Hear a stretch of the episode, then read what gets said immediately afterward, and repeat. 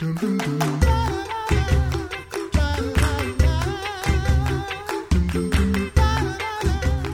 back to the Coffee Hour. I'm Andy Bates. I'm Sarah Gulseth. Today we're talking about the documentary Against the Tide, and it is a privilege and an honor to have Dr. John Lennox joining us today. He's Professor Emeritus of Mathematics at the University of Oxford and an internationally renowned speaker and author. Dr. Lennox, thank you for joining us on the Coffee Hour today. It's my pleasure to be with you, especially for coffee. yes. well, is it, do you have a, a preferred coffee? I, I know you're in England, or would or would tea be more appropriate? Oh no, I'm drinking tea at the moment, but a flat white is what I like. Aha! Yes. Well, uh, tell us about uh, the the project, most recent project you've been involved in uh, against the tide. You you've you've been in a number of product projects, but uh, tell us about against the tide. Why make this film, and and why now? Well, the film was not my idea. It was the idea of Steve Huff of the Pensmore Foundation, who had this interesting suggestion that it might be good to try to bring some of the debate, uh, the God and science debate, to a wider public in the form of a dialogue uh, a documentary dialogue, and uh, Kevin Sorbo agreed to be my dialogue partner, and it was marvelous working with him. So it was somebody else's idea. So, why do you think so many uh, Christians are afraid to dive into these conversations about faith and science and where and, and how they intersect? Well, I that's a general question and it's difficult to answer, but some of the fear comes from a general anti science notion that pervades in some parts of uh, society. But I fear that a lot of the problem rests on the fact that if they are Christians and go to church, they haven't been taught to think and they examine uh, what they believe in light of the questions that are being asked. And so people are naturally nervous if they feel they're going to be questioned and they don't know how to answer the questions. That's one of the things that tends to really worry many Christians. And that's why, incidentally, I've just written a little book on that topic called Have No Fear to encourage them to break through that fear barrier. What what would you say to those people uh, who are hesitant, who think that they may not know how to defend their their faith when someone questions it uh, with with science things? Well, it depends whether they're scientists or not. If they are interested in science, then what I say to people is don't get overwhelmed by the number of questions. Take them one at a time and take them from the people that you're friends with. In other words, find out what their questions are. And then if you don't know the answer, admit it honestly and say you don't know, but you, you're going to try and find out. And you'll never lose face by offering to try to find out answers to questions. And in fact, you can make friends easily that way. And as you gradually find answers by looking them up, talking to others, listening to tapes, watching videos, you will never forget those answers. Mm-hmm. And I would just say, start like I did. Start small, start with your friends, and try to get an answer to one question. You'll never get answers to hundreds of questions until you've been in this business many years. I appreciate that of uh, of of constantly questioning and and asking questions and being being confident enough to to ask questions of people and then to go and find answers too that is uh, that, that is so good for so many different areas and aspects of life uh, to be to be curious about things. And um, how have you found curiosity in your own life to be uh, a, a blessing for you Oh, hugely. But I was taught to be curious by Christian parents who loved me enough to encourage me to think. and uh, that has stood with me all my life. God has created a fascinating world. And actually, uh, the very first commandment I seem to recall says, Love the Lord your God with your mind. So I think some hmm. of us need to uh, stop sinning and love the Lord with our mind. This was not your first venture into a a, project uh, with the covering the topics of science and and religion or science and God. You had this, I think, rather famous debate with Richard Dawkins. Tell us about that. What was it like to to debate him? Formidable. uh, that was that was what nearly a dozen years ago in Birmingham, Alabama, and then a couple of years later, I debated him again. It's quite ferocious uh, debating someone like that, but I felt deep down that if nobody stands up in public against this kind of militant atheism, then people get the impression that they have all the arguments and all the answers. So that gave me an international platform, and I was able later to debate Dawkins again and the late Christopher Hitchens and Peter Singer and many others of the leading atheists.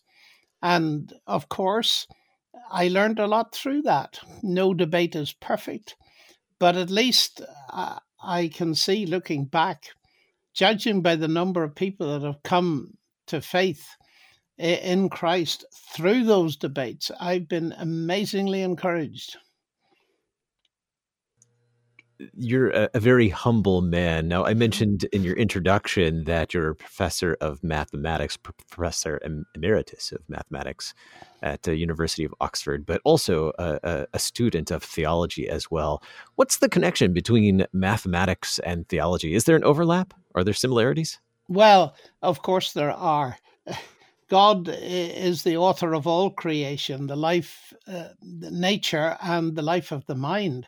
But if you ask, is there a connection? It has to do really with the fact that mathematics has turned out to be a very powerful tool for investigating the universe. And uh, if you reject God, that becomes a mystery. Why is mathematics so effective? And it's one of the reasons I am a Christian believer, because the reason that mathematics works I believe, is that the God who created the universe out there has created the human mind in here, so to speak. And therefore, when we do mathematics, we find that there's a, a resonance with the universe out there.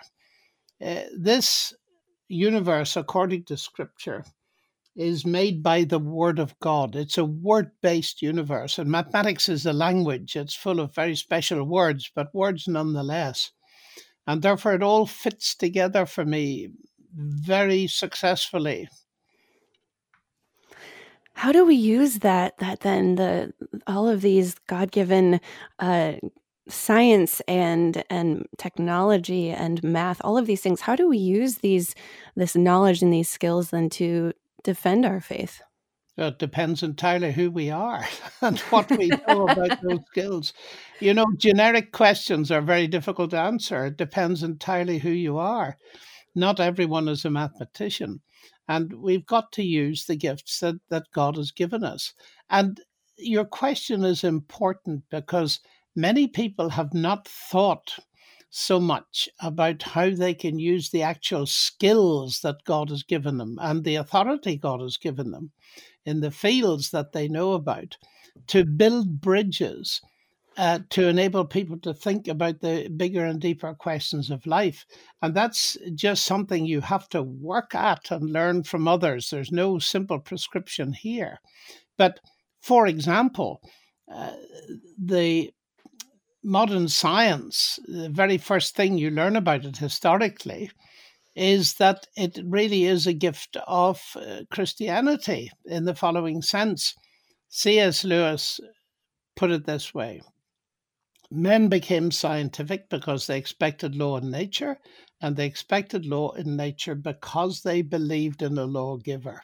Now, that's a very powerful statement, and it's agreed on by the majority of um, historians of science. And that encourages me because I often say I, I have no difficulty being both a scientist and a Christian because arguably it was Christianity gave me my subject.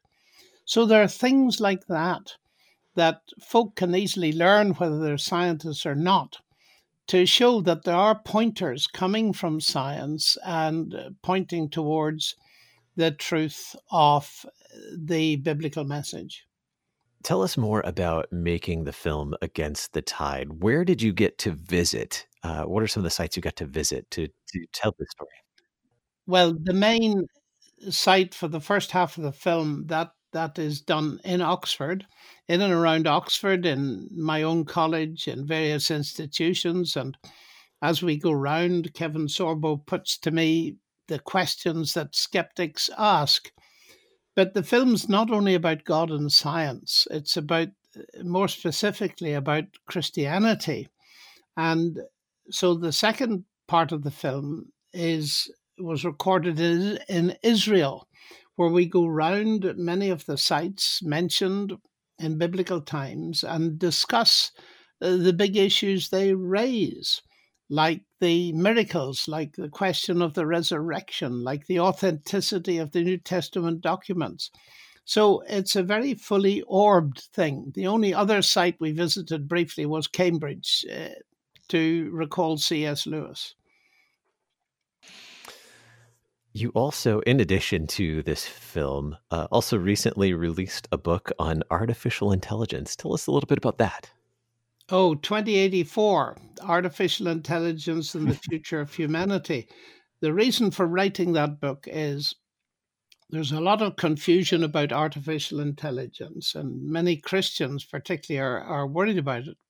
And I thought I'd like to write a book to tell them exactly what AI is and what it isn't, and what we can greet and welcome, and what we might be concerned about uh, in the ethical dimension. It's a huge topic, but I've been enormously encouraged at the interest in this particular book, which is published by Zondervan in the USA and comes complete with, I think, 13 videos explaining each of the chapters. Outstanding. Well, tell us how we can uh, see Against the Tide here in the United States. Well, Against the Tide is being released for two or three days only initially, starting, I think, the 19th, 20th, and 23rd of this month. And it's in many cinemas around the US. So the idea is to go to the website for the film. Uh, so Against the Tide, I think it's dot movie or something like that. But just Google Against the Tide and you can find out. Then later, uh, we look forward to it coming on DVD and possibly on television and so on. Our guest today, Dr. John Lennox, Professor Emeritus of Mathematics at the University of Oxford. Thank you so much for being our guest on the coffee hour today and sharing about Against the Tide, the upcoming documentary. It's my pleasure. Thank you too.